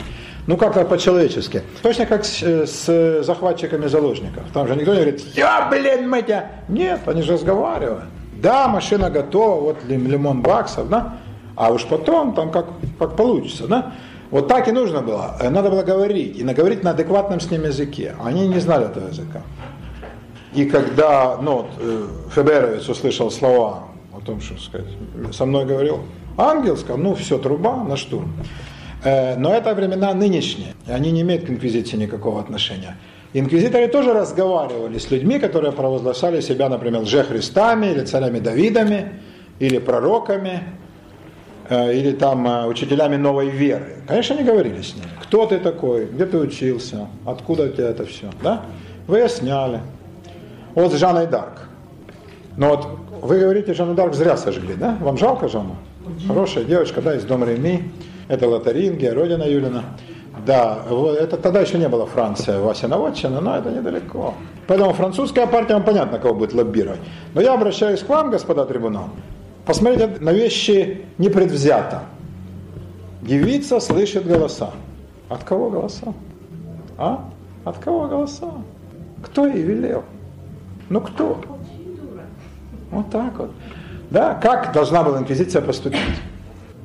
Ну-ка. что, но если действительно она слышала святую Катерину и святого Михаила, а что, разве они не разговаривают с Они, избранными? может быть, и с избранными, но она должна была объяснить, как да что. э, И Екатерина и Маргарита, Михаила не было. Екатерина и Маргарита с ней говорили, исключительно бабы. Что бы она с Михаилом, о чем? Она не могла объяснить происхождение этих голосов. Она не могла объяснить, кто ей сказал переодеться в одежду другого пола. А это уже, кстати, Ну, обвинения, да, и отказывалась переодеваться. Ей же предлагали много раз, ну переоденься сейчас. Нет, а что значит нет? Она упорствует в заблуждении, да. То есть вы поймите, да, есть специальная книжка по этому поводу, процесс Жанны Дарк, и если вникнуть, то обвинитель по фамилии Кошон, кстати, что означает свинья, он все делал по закону. Она отказывалась говорить о некоторых вещах, я не знаю почему. И говорила, мне запретили. Кто? Он. Как, по-вашему, инквизиция должна была реагировать? Да, как-то нашла дорогу к дофину, да? Там меч какой-то она нашла. Тоже очень странные обстоятельства. Кто послал ее? Да, ну сейчас вы, конечно, сказали, что это жидомасонский заговор, или это американцы. Все же американцы устроили акул в Египте, выпустили на площадь. Но тогда народу приходила мысль, что это дьявол. Ну откуда девка, да, из деревни Дом Реми вдруг поперлась? Откуда сила у нее такая? А как бы вы на месте инквизитора рассуждали? А почему обязательно дьявол, а почему не Бог? Она же Я- добрая Он же, ну да, она была на Смотря, опять-таки, смотря с чьей точки зрения добрая. Смотря с чьей точки зрения добрая. Она... Французский трибунал судит. Нет, ее суд... инквизиционный трибунал э, был независим от не англичан. а- Конечно, если бы ее судили на территории Франции, был бы другой разговор. Но ее судили на захваченной англичанами территории, да, и там этот Уорвик, он, конечно, оказывал некоторое давление, не без того. Это никто не скрывает. Но, в принципе, инквизиционный трибунал был весь из французов, весь. И, в принципе, инквизиция не подчинялась никаким э, светским властям. Заметьте, ее судили не за призывы убивать англичан, а можно было, да. Не за то, что она развязала войну и заставила э, дофина, ну, наследника Карла, нарушить заключенный договор. А это тоже, между прочим. Это как? Да? Это казус Белли, это, так сказать, прецедент к войне. Осудили именно за, да, за связь с дьяволами за ересь. Если бы она объяснила, что да как, она отказывалась объяснять, она упорствовала. Ну и что вы хотите, чтобы? Вот как бы такой хрестоматийный пример ужаса в инквизиции. А на самом деле и пыток же не применяли. Пыток так не, не применяли. Единственную настоящую гадость, которую сделали, Кашон, кстати, это пресек. Это сделал Ворвик, английский военный. Ну, от военщины вы что ожидаете? Он приказал стражникам, если она не будет переодеваться в женский костюм, пытаться ее изнасиловать. А она же должна была блюсти девственность. Она дико отбивалась, э, выбила одному глаз. Они там что-то там избили ее в кровавую кашу. И это был отвратительный эпизод. Кашон, когда узнал, значит, он добился, чтобы этих э, отправили, ну, под суд нет, но их, во всяком случае, отстранили. И стали ставить людей, которые таких вещей не применяли. Но она, ей оставляли каждую ночь женское платье в камере, она упорно отказывалась переодеваться. Но вот как вы будете это трактовать? Вот вам и пожалуйста. Так что, господа трибунал, судите сами. Такие дела. Насчет же ужаса инквизиции, еще один пример. Сколько сожгла, сожгла инквизиция тот же э, Доминик Альбегойцев? Ну, чек 300, ну 500. В сравнении с подвигами чека, такая ерунда. А вот Тогда и народ- Т- Тарквимада тоже несколько тысяч, но это ерунда все. Десятки тысяч. Да я вас уверяю, да не было десяток тысяч, но это выдумки все. Те же еврейские ученые, когда посчитали, сколько реально, да, там ну, несколько тысяч человек. Ну, конечно, каждого жалко, но если сказать, судя по количеству воя, можно потому что там миллионы сожгли. Нет, несколько тысяч, не без того. Ну, шла же война, вы же поймите. Шла война реальная. А вот светская власть, да, Симон де Монфор берет город Тулузу, опору альбегойцев. И у него спрашивают, как мы опознаем еретика от доброго католика? На что он говорит свою замечательную фразу «Tuez tous, le bon Dieu connaîtra les siens». Убивайте всех, Господь узнает своих. О! Вот инквизиция чем отличается? Она бы разговаривала с каждым. Действительно ли ты еретик, брат? Давно ли? В чем состоит твоя вера? Расскажи нам, когда каялся, конечно. А вот военная власть, она говорит, ну да, хрен ли, да, давай руби. Вот в чем разница-то. Поэтому гораздо лучше инквизиционный подход, чем военный. Такие-то дела. Так что хочу оправдать святого Доминика, который был следователь, но он действовал с необходимостью. Его доминиканские монахи переосмыслили, любимое дело э, католиков, переосмыслить время от времени названия и доктрины. Доминиканес – это Доминиканцы. А они стали называть себя доминиканес, псы Господни. Псы Господни. И эмблемой избрали бегущую собаку с факелом в зубах. Отсюда Иван Грозный, который познакомился с доминиканцами, взял опричнину. Ну, символ опричнины. Да? Доминиканес. Доминиканцы отличались серьезной лютостью, но зато это были монахи, которых не надо было контролировать. И вот Доминик сумел добиться у своих последователей такого уровня дисциплины, при котором можно было отпустить из монастыря, совершенно не опасаясь. Сейчас нынешние, например, доминиканцы, они каковы? Вот есть монастырь где-нибудь там в Варшаве, доминиканский, или там в Вене, в Париже, то не с утра все уходят на работу. Реально. Кто-то читать лекции в колледже, кто-то в фирму, кто-то в адвокатскую контору, кто-то в э, монашеском, а кто-то в штатском. На велосипедах, там, на мопедах рулят, во Франции, в Париже в основном на двух колесах. В Варшаве, там, на каких-нибудь тачках, а потом они возвращаются вечером. Все. Кто их не принадлежит? На внутреннем осознании, что это мой долг, это мое призвание и это моя миссия. Только на этом. Только на этом. И ни на каких внешних, никто их не будет ловить. Они все приезжают служат вечерню, и дальше вот сколько там им часов до сна, там или богословские доклады, э, или они читают книги, или когда расходятся, там час молчания, l'heure de silence. Вот как бы вот так такие доминиканцы. Но они уже без танзур? Без, без, без, а им не нужно. Э, танзуры выбривали зачем? Чтобы никто не перепускал, ты монах, что ты так себя ведешь, да, мы тебе вина не нальем и девку не дадим. А этим не нужно ничего, им не нужно никаких ни, ни, ни вин, ни девок. То есть они уже перешагнули тот э, рубеж, за которым не нужно внешнее побуждение. Что такое дисциплина? Спросили английского генерала. Когда человек делает то, что должно, даже когда никто не видит. Вот чего добился святой Доминик. Вот он, наверное, первым этого добился среди всех католических монахов. Он стал отбирать таких людей, которым не нужен надсмотрщик извне. Потому что на каждый, вы же знаете, чих не наздравствуешься. Да? Это же как бы только от большого ума хотят поставить охрану у каждого универмага, потом у киоска, потом у писсуара чтобы террористы не пронесли. А представьте, если вот любой террорист зайдет в супермаркет, где камера хранения оставляют сумки. Больше того, просят оставить сумку. Как можно отказать такой просьбе? Туда можно принести хрена в ступе и слона, фаршированного маленькими баклажанами. Смотрите, как оно там красиво будет все. А? Какая идея? И вы что же думаете? До этого додумался только тупой я, а умные они нет? Ну вот, не на том все должно держаться, а попытка извне контролировать всегда приводит в тупик. Всегда приводит в тупик. Доминик это понял. Он шел в русле Бенедикта и Бернара и сказал, мы же не представим каждому монаху еще монаха. И он э, любил, кстати, фразу из Цицерона, кто будет контролировать контролирующих? Да, это же бесконечная дурная цепь, да? Добейся ситуации, когда люди будут это делать искренне. И он добился. Доминиканцы стали элитой Э, католического монашества. И вот вам Доминик следователь. Ну и остался у нас Франциск, певец. А он, а почему певец? Он, был у него эпизод такой. Он итальянец, как вы понимаете, да? Бенедикт и Доминик испанцы, Бернар француз, а Франциск итальянец. Три столпа католичества да, в Европе, Франция, Испания, Италия. Ну, конечно, есть остальные страны, безусловно, и Португалия, и Германия, и Англия, но, конечно, эти главные. Что там говорить? Он был сыном торговца тканями. И отец дал ему ткани, говорит, иди торгуй.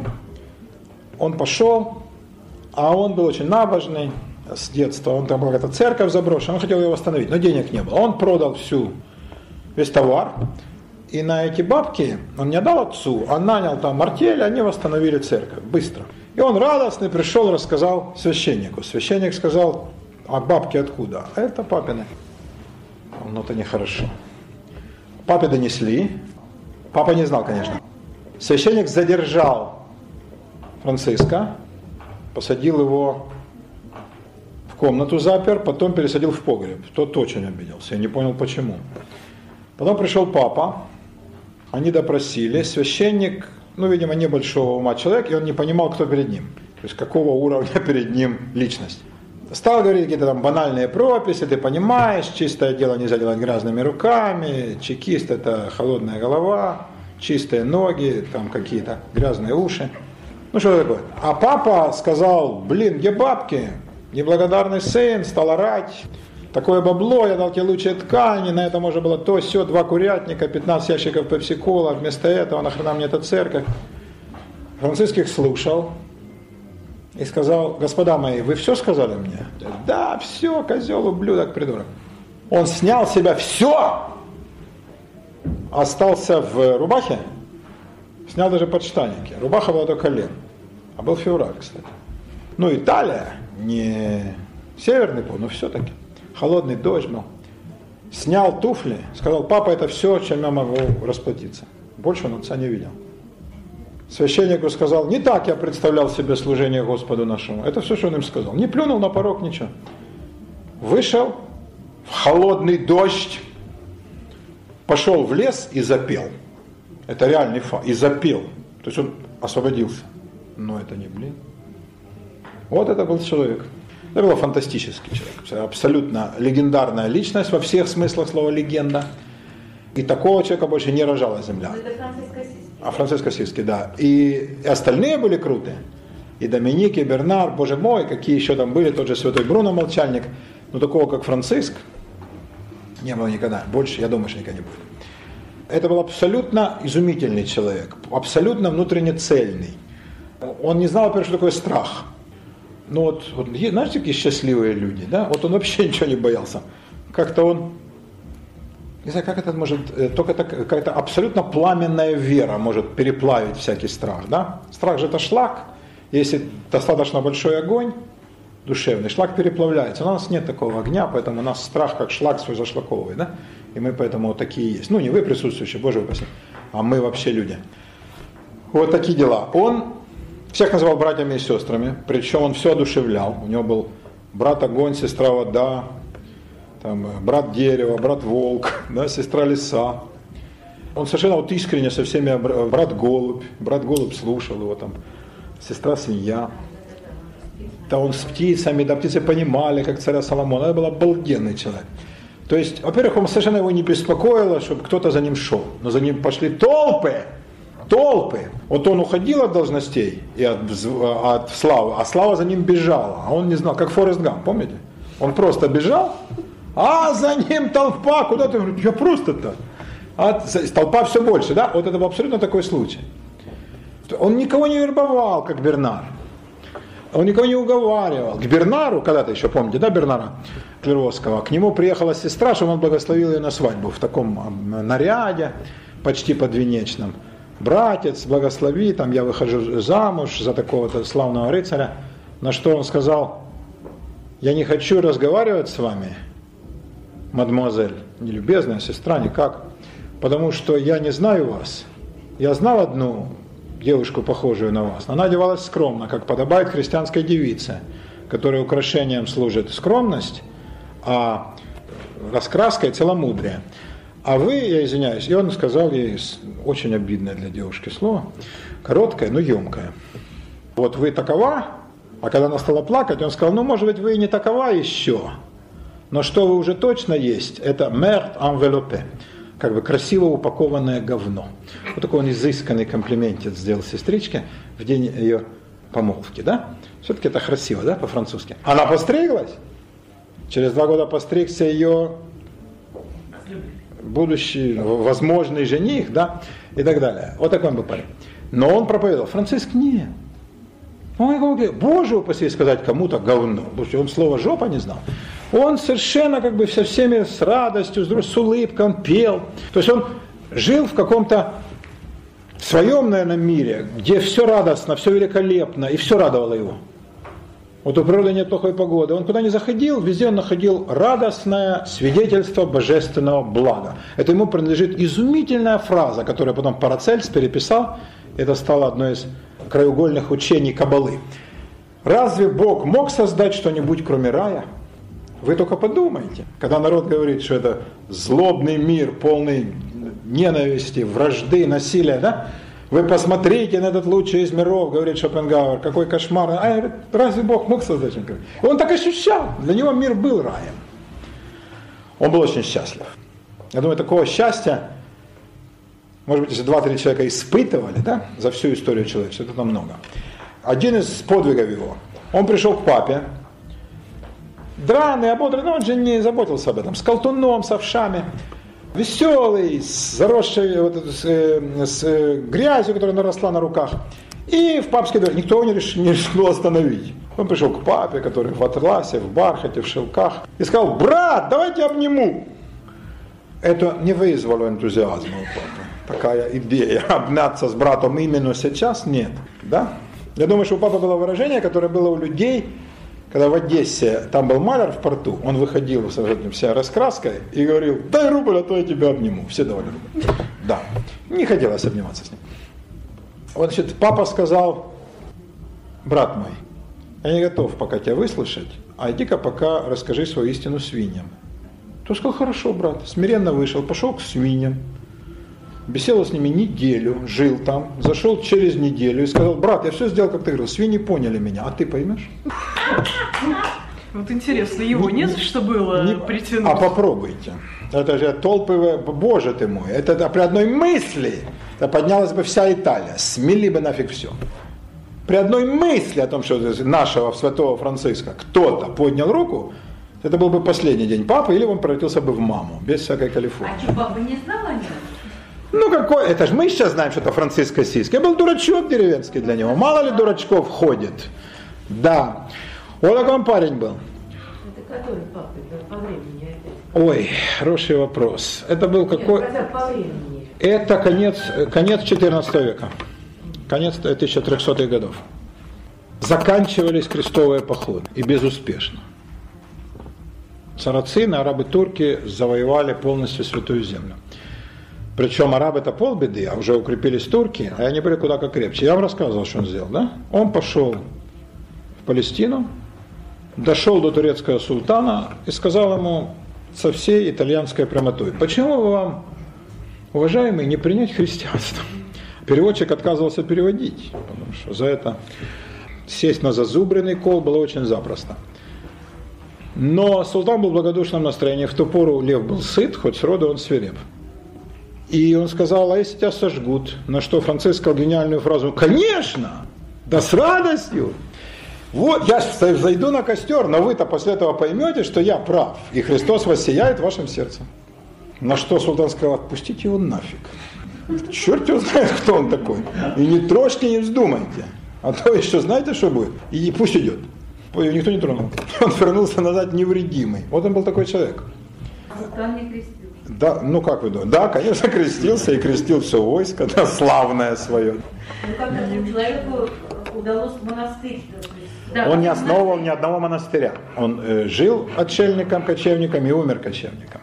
А монашество, э, люди, которые шли за ним, стали называть себя францисканцы. Уже после его смерти, у него был, там был такой эпизодец, вы же любите пикантные истории, да? Ну, во Франции их ценят. Была некая монахиня, святая, впоследствии святая Клара, Донья Клара.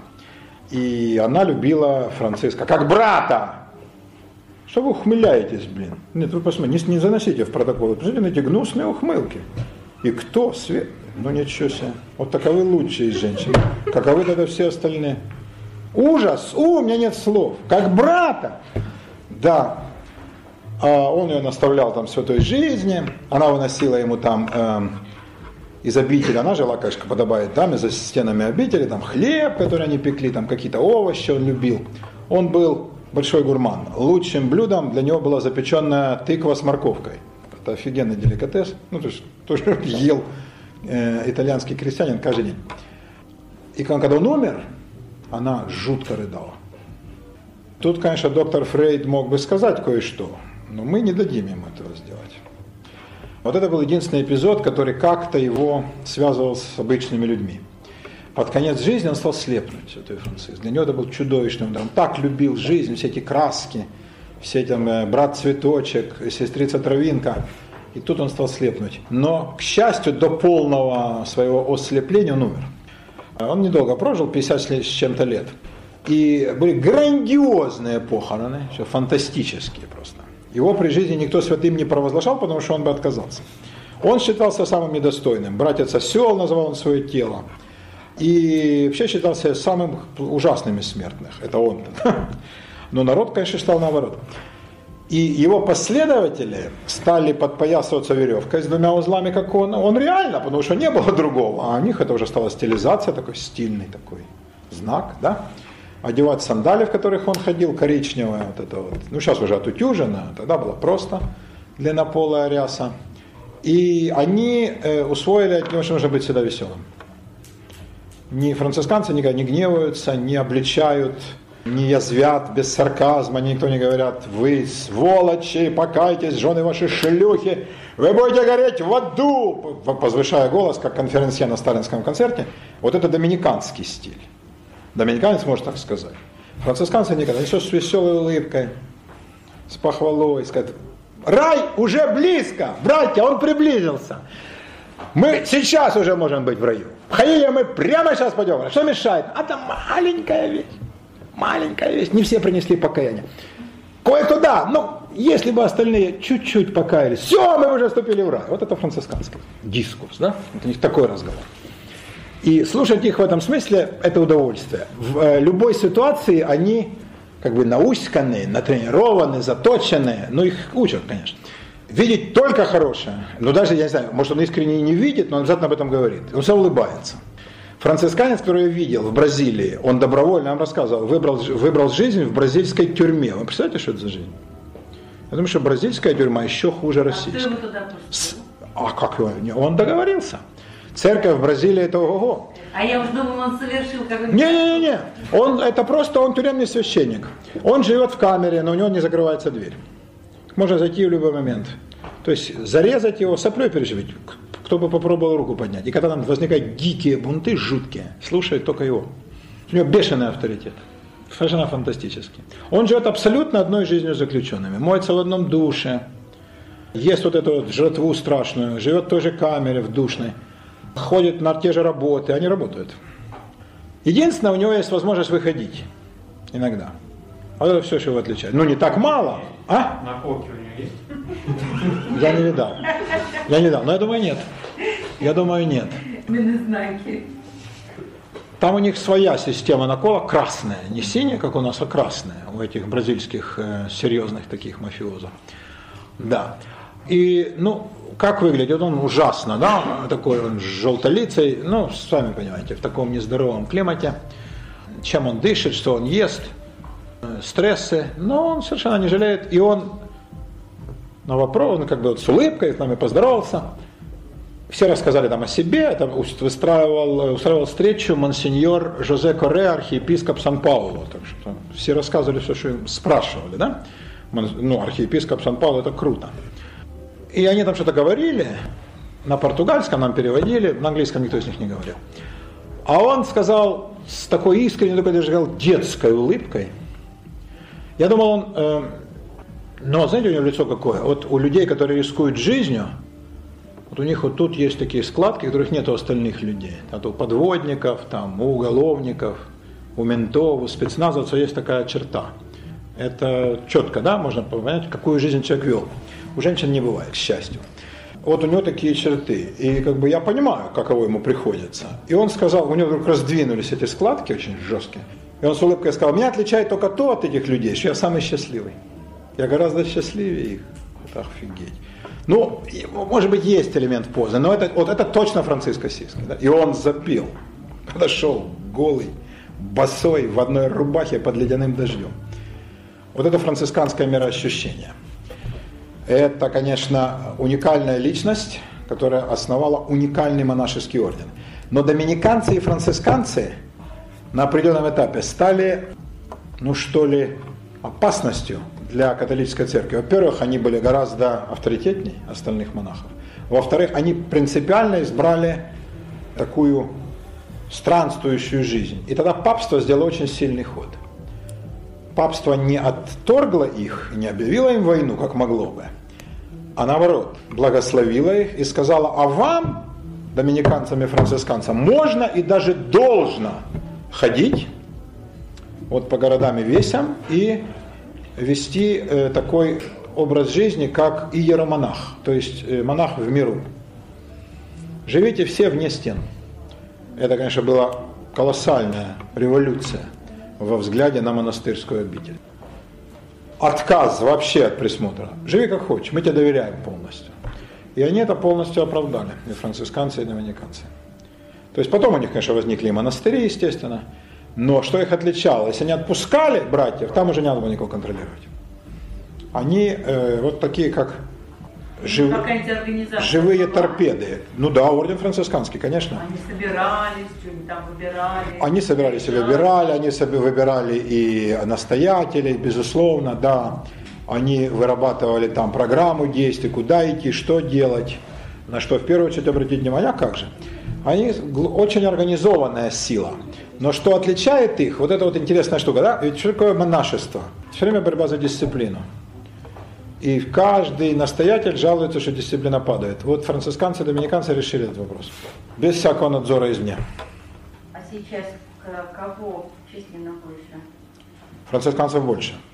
От доминиканцев требуется большая суровость и как бы большее, ну что ли, обличение, а тут от них от этого ждут. Они составляют церковную цензуру. Они читают, во-первых, это они и капуцины, это, это ученая элита католического монашества. Есть такие капуцины. Четыре капуцина однажды вышли в сад, да? Тоже такой орден. Их же множество. Но вот капуцины и доминиканцы славятся ученостью. Именно не благочестием, как э, орден Бруно и как бернардинцы, да? а именно ученостью. И они, например, читают книжки, все, которые выходят под грифом католической церкви. Все цензурируют, э, пишут э, отчеты, какие-то книжки изымаются, они устраивают диспут, инициируют о том, что зря написал такой-то религиозный философ такую-то книгу, мы не можем ее рекомендовать для обучения на теологических факультетах, если он не переменит позиции. А вот собрать в Страсбургском университете, где есть теологический факультет, диспут по этому поводу, и там они дискутировали. Например, был великий французский философ, может быть, величайший в 20 веке, Этьен Жильсон, француз. Он и Жак Маритен – это два столпа католической философии в 20 веке. А в православной нечего и думать, чтобы похожие личности появились. Если был бы хоть один такой, господи боже мой, как бы мы были рады. Но не, не видать. И они вызвали э, Жильсона на диспут. Человека обалденной веры и, так сказать, убежденности. И он приехал и какие-то тезисы из своей книги пересмотрел. Вот это доминиканцы. Францисканцы ничего такого делать не должны. Им, э, они могут, как свободные художники, быть в любой точке, как Дух Господень. Где хочет, Бог его, там его и пасет. Ну вот так, мои дорогие. Мы успели и о францисканцах поговорить, и о самом Франциске. Про женское монашество. Давайте в следующий раз начнем. Будет уже ближе к 14 э, февраля, Дню влюбленных, и к 8 марта. Про женское монашество. Ну а про женское монашество особого-то разговора, увы. Вот. Ну и потом, какая из женщин? А, да, женское монашество поговорим обязательно, конечно. Да, масса интересного. Масса интересного. А пока, мои дорогие, поблагодарим гостеприимных хозяев за приют. Вот, и пойдем потихоньку.